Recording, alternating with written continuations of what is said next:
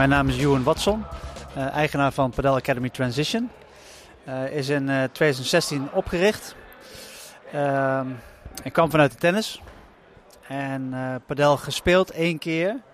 En eigenlijk binnen 10 minuten verkocht. dus elke maand een keer gespeeld. in Nederland waren er nog maar vier locaties op dat moment. Dus het was echt nog heel klein. Maar zo verkocht aan het spelletje dat ik ja, mijn passie voor lesgeven daarmee meenam. Dus ook hier op de club gestart met wat lesgeven. Eén uh, avondje. Dat werden twee, dat werden drie avonden. En in 2017 uh, zei de toenmalige eigenaar van ja, wat kan ik doen om jou hier volledig te krijgen? Dus jou van tennis af te halen en jou hier neer te zetten. Nou, daar hebben we het over gehad. Dat heb ik toen gedaan. En ja, en nu, uh, ja, nu zijn we een aantal jaartjes verder. Uh, we hebben drie locaties waar we trainingen verzorgen. Waarbij uh, Sportclub Houten uh, de hoofdlocatie eigenlijk wel. Nou, en daar verzorgen we de performance trainingen. elke dag op twee banen recreanten. En decentrale trainingen. Dus ja, het gaat als tierlier. We zijn dus in Sportclub Houten inderdaad. En ik, gaf, ik heb net gekeken, de performance trainingen en, en, de, en de decentrale trainingen. Wat houdt dat precies in en wat voor jongeren en talenten heb je hier onder je hoede? Ja, decentrale trainingen zijn eigenlijk trainingen die verzorgd worden vanuit de bond. En dat wordt op twee locaties op dit moment gedaan. Hier in Houten en in Soetermeer. Er zijn echt twee groepen. Nou, zij trainen bij ons dan twee keer per week. Uh, op de baan en fysiek. En dat zijn spelers die um, grotendeels ook geselecteerd worden voor het Nederlands jeugdteam. Nou, dat begint te groeien. Dus er gaan straks locaties bij komen. En naarmate er meer kinderen komen, ja, wordt het natuurlijk moeilijker om geselecteerd te worden voor het Nederlands team. Want daar zitten uiteindelijk uh, vier per leeftijd. Um, maar dat wil niet zeggen dat je niet met hun allemaal kan gaan trainen. De, de selectie is, is kerst op de taart voor die spelers. Dus uh, ja, daar hebben we uh, elf spelers in die groep uh, vanuit de bond. En daarnaast dus mijn zeven spelers die ik in de performance tak heb zitten. Ja. En uh, ja, padel is natuurlijk ontzettend populair geworden de afgelopen jaren. Zie je ook echt een grote groei aan talenten, aan jong talent dat uh, ja, echt die stap naar het Nederlands, uh, Nederlandse team kan maken op termijn? die groei is nog klein. Ik hoop echt wel dat we in de loop van dit jaar en zeker volgend jaar daar wel een flinke groei gaan zien. En dan heb ik het met name over de onder 12, onder 14. Dat is echt nog minimaal. Maar ja, de, de, de, actie van de bond is wel daar dit jaar duidelijk een selectie gaan maken. Gaan selecteren. En dan straks hopelijk volgend jaar ook met die onder 12 en onder 14 echt te gaan trainen zoals we met deze groep nu al doen. Ja, en als dat gaat groeien, dan komt het van onderaf steeds meer, wordt het breder. Ja, dan gaan we hopelijk een bredere groepen krijgen en ook het hoger niveau van jongeren af. Dat is wel belangrijk. Wat is, wat is fysiek belangrijk uh, bij padel? Ja, kijk, wat ik zeg. Uh, het zijn allemaal jeugdspelers, allemaal topspelers. Motorisch uh, vaardig in hun spel. Moeten sterker worden, bandenkapsels moeten sterker worden. ja, gewoon algehele fitheid moet, moet verbeterd worden om een nog betere padelspeler te worden. Dat is eigenlijk heel kort. Het is natuurlijk veel complexer. Maar ehm, wat wij doen is vooral veel simulatie van wat ze in de baan doen. Accelereren, decelereren, uh, uh, wenden en keren, rare spelsituaties. In één keer van de achterkant naar de voorkant toe komen, dus snelheidstraining. Ehm, in combinatie met eigenlijk een stukje core stabiliteit, wat vanuit de tennis en vanuit padel natuurlijk super belangrijk is.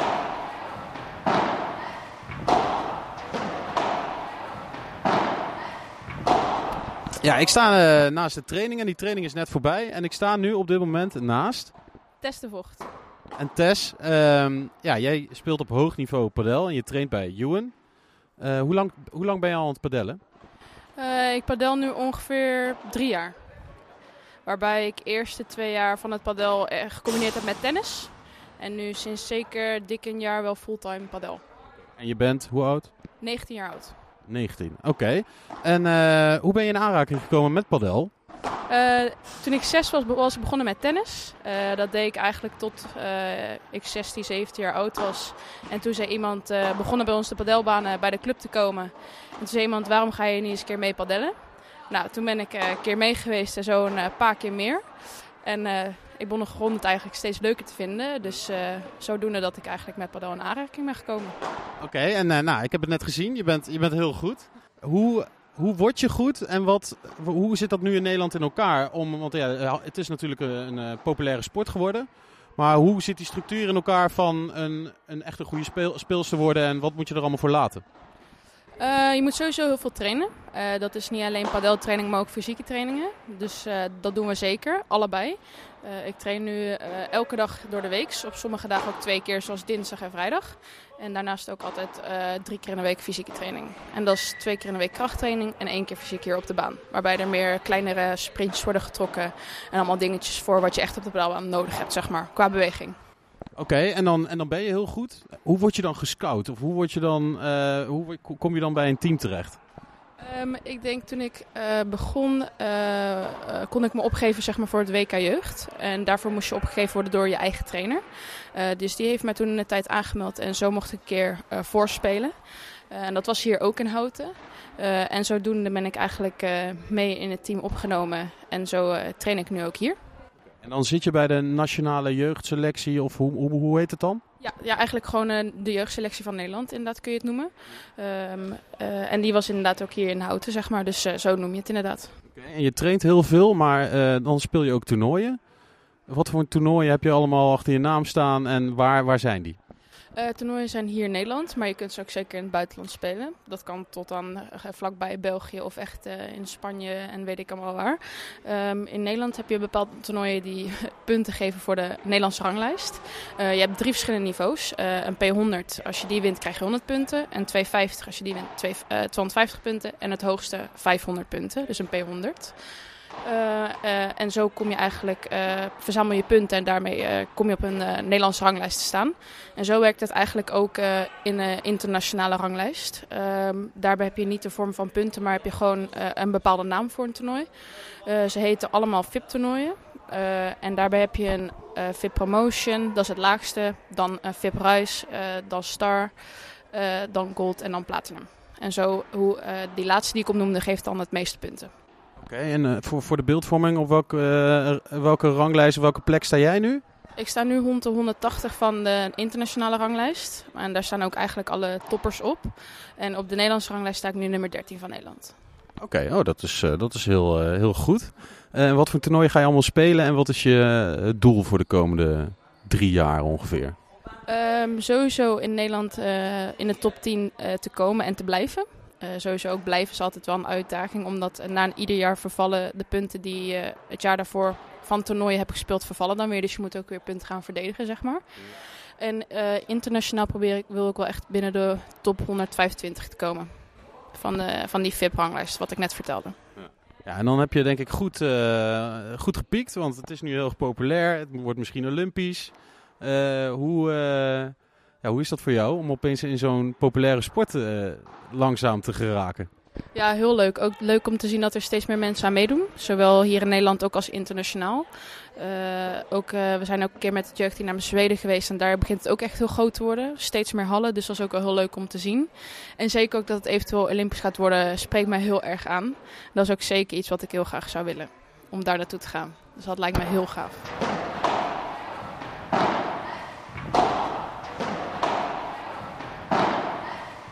Sta naast de, de bondscoach van de, de, dames van Padel. Hoe, kom, hoe word je bondscoach van, uh, van de dames van Padel in Nederland? Uh, nou ja, in eerste instantie kwam er een plek vrij. Dus de facturen kwam online. en nadat ik zelf een aantal jaar erin heb gespeeld. In het team sinds 2018 uit mijn hoofd. dus veel ervaring gekregen en toen in de gesprekken, in de facturen en de sollicitatie gesprek gevoerd. En daardoor bondscoach geworden eigenlijk. Hoe, hoe, zie je dat iemand echt goed is? Nou ja, in dit geval natuurlijk uh, kijk je naar prestaties die spelers leveren. Dat uh, voorop eigenlijk. En daarna natuurlijk naar potentie als je jongere spelers hebben. Of ze ook wat kunnen winnen. En daarna ja, hoe ze op de baan staan. Welke attitude ze hebben. Of ze gemotiveerd zijn. Of ze prestatiedrang hebben. Of dat ze andere dingen liever doen. ja, dat zijn in eerste instantie de belangrijkste dingen. En daarvoor overleg je uiteraard met de jeugdbondscoach die, uh, die de 14 tot en met 18 uh, begeleidt. Eh, of er eh, al eh, spelers zijn die door kunnen stromen naar eventueel de onder 23 groep. En als je de onder 23 groep weer hebt, dan kun je weer kijken wanneer ze bij de dames kunnen aansluiten. Dus op die manier ben je bezig met eh, kijken wie er ja, volgende dames zijn, als het ware. Ja, en je hebt het over verschillende lagen, verschillende leeftijdsgroepen. Hoe, eh, hoe staat het niveau van padel bij de dames eh, ervoor op dit moment? Als je het verhoudt ten opzichte eh, Europees gezien bijvoorbeeld. Europees weet ik even niet hoeveelste plekken we er nou twee jaar geleden zijn geworden. Volgens mij is zevende uit mijn hoofd, maar dat weet ik niet helemaal zeker meer. En dat is dan van volgens mij een land of 16. Dus dat is best wel best oké al. Eh, en eh, bij de wereld zijn we nu twee keer negende geworden als dames en één keer tiende. Eh, ook van de 16 landen. En dan heb je nog, natuurlijk ook nog kwalificatie die gespeeld is. Dus op zich staan we wereldwijd en Europees er al best wel goed op. Uh, alleen we hebben nog wel een inhaalslag te maken met een aantal Europese landen. Dus je, je kijkt vooral naar uh, waar, waar sta je uh, en tegen wie, welke landen. En dan is Spanje natuurlijk een van de landen die uh, ja, al twintig jaar langer bezig is dan wij. Dus die zijn veel verder. En daarna, ja, afhankelijk van wie er eerder is ingestapt, maakt uit wie er bovenaan staat eigenlijk op dit moment. En hoe, hoe probeer je dan als, als Nederland zijnde die inhaalslag zo goed mogelijk te gaan doen om dat niveau te gaan aantikken op, aantikken op afzienbare tijd? Uh, nou ja, de bond is flink aan het investeren in uh, verschillende internationale toernooien. Uh, VIP-toernooien, zoals wij die noemen. daar hebben we er meerdere van. Dus probeer je sowieso je Nederlandse koppels meer de kans te geven om internationaal te spelen al vanuit Nederland. Zodat de kosten wat gedekt zijn. En zodat ze hoger op de ranglijst komen om internationaal ook weer wat meer te kunnen gaan spelen. dus in eerste instantie probeer je dat. waarbij de bond investeert in trainingen en in, reizen, dat soort facilitaties. Uh, en zo proberen we hoger op te komen in eerste instantie. En uiteindelijk uh, moeten de spelers gewoon naar het buitenland om veel toernooien te spelen, net zoals bij tennis. En dan, uh, dat is de enige manier. Ja, en als je nu zo iemand zou moeten aanwijzen, houd die in de gaten in Nederland. Of houten, moet ik natuurlijk zeggen. Wie, heb je dan een paar namen die, die we even in de gaten moeten houden? Nou, je hebt hier een paar dames die spelen bij Houten. Dat is Puk Bernard, Tess de Vocht, Tessa Nikkelen. Uh, dus die zijn wel interessant op dit moment. Uh, die zitten er, twee van de drie zitten in onder 23 groep. En eentje laatste jaar is 18. En die maken op dit moment wel de grootste sprongen uh, als je kijkt naar de, de jongere generatie. Dus voor, voor Houten zou ik die namen in de gaten houden. Oké, okay, en Olympische Spelen? Gaat dat eraan komen? nou, dat is grappig dat je erover begint. We hebben over drie weken hebben we de Europese Spelen. Dat is eigenlijk een voorbode van de Olympische Spelen. Dus daar is eigenlijk ook met een Olympisch dorpwerkje alles erop en eraan. Uh, die zijn uh, van, wat is het, 19 juni tot 26 juni in Krakau. Voor het eerst doe je mee? Voor het eerst dat Nederland meedoet met padel. En überhaupt dat de padel daar is. het is de derde editie van de Europese Spelen. dus daar gaan we binnenkort op uitzending vanuit NOC-NSF. Um, en dat is eigenlijk de eerste voorbode waar IOC de padel kan zien. En hopelijk door middel van uh, de professionaliteit van de sport, dat ze zien dat het een bepaald niveau heeft, dat het dan een promotiesport wordt. Maar je bent dan wel afhankelijk. 24 lukt sowieso natuurlijk niet. Dan heb je 28 ook niet. En volgens mij 32 is in Australië. En dan moet je eigenlijk hopen dat of IOC zegt dat ze het als promotiesport willen. Of dat Australië zo gek is van de sport, want die mogen ook sporten aandragen. Uh, die dan promotiesport worden. En dan hoop je in eerste instantie dat je dat wordt, voordat je daarna eventueel Olympisch kan worden. Dus het, het zit wel. De route is er, alleen ja, je bent wel afhankelijk van meerdere facetten. Maar dit is een stap 1, dus dat is in ieder geval een mooie stap. Ja, dat kan, bijna niet missen, toch? Hopelijk niet.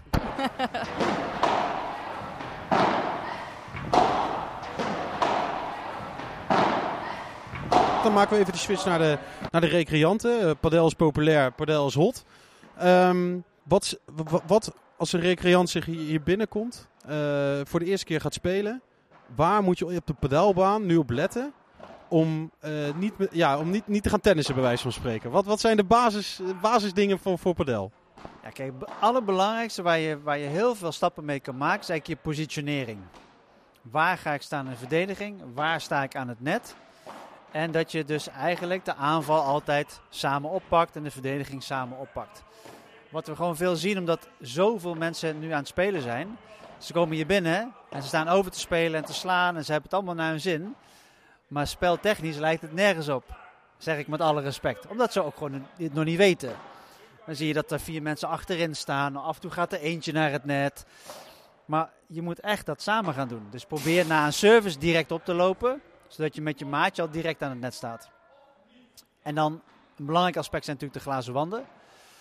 Dan moet je wel gaan leren. Maar als je bewust al een bal laat gaan, ga je echt wel zien hoe ver die terugkomt van de wand. En dan krijg je dus je tweede kans, of in ieder geval meer tijd, om die bal terug te spelen. Nou, van daaruit ehm, ga je het hebben over een volley, die belangrijk is. Een bandeja, die belangrijk is. Nou, voor degene die niet weten wat een bandeja is. Leg die eens even uit. Ja, dat is eigenlijk dus op het moment dat er een hoge bal komt, misschien wel een poging tot een lop, hè, de bal over je heen, die wat korter valt, laten we zeggen binnen het surfvak, probeer je die uit de lucht te pakken. Maar je moet hem zo proberen te spelen dat de bal niet hard terugspringt van de wand.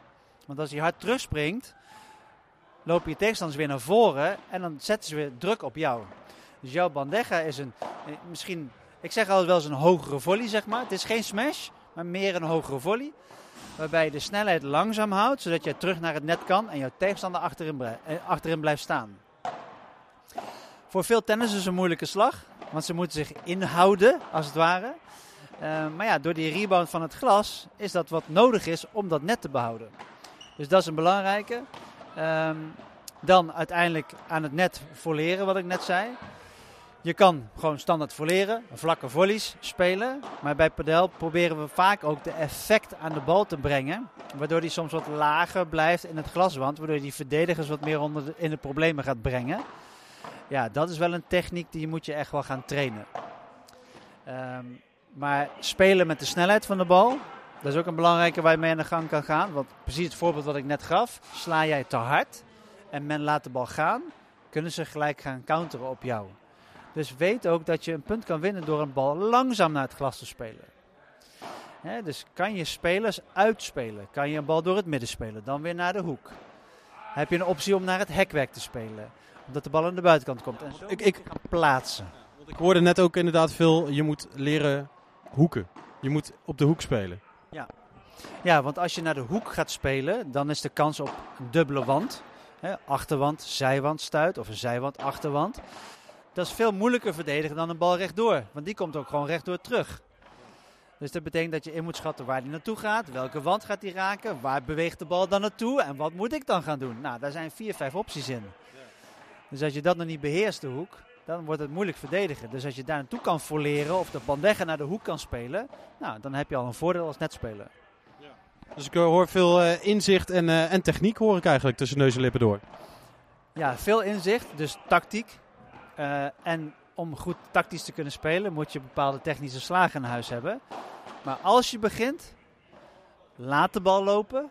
Laat dat gewoon gebeuren. En ga maar inzien hoe ver een bal terugkomt. Zodat je mee kan lopen, bijvoorbeeld naar de tweede stuit. En speel met de snelheden van de bal. Dus soms wat langzamer en meer plaatsen dan alleen maar hard.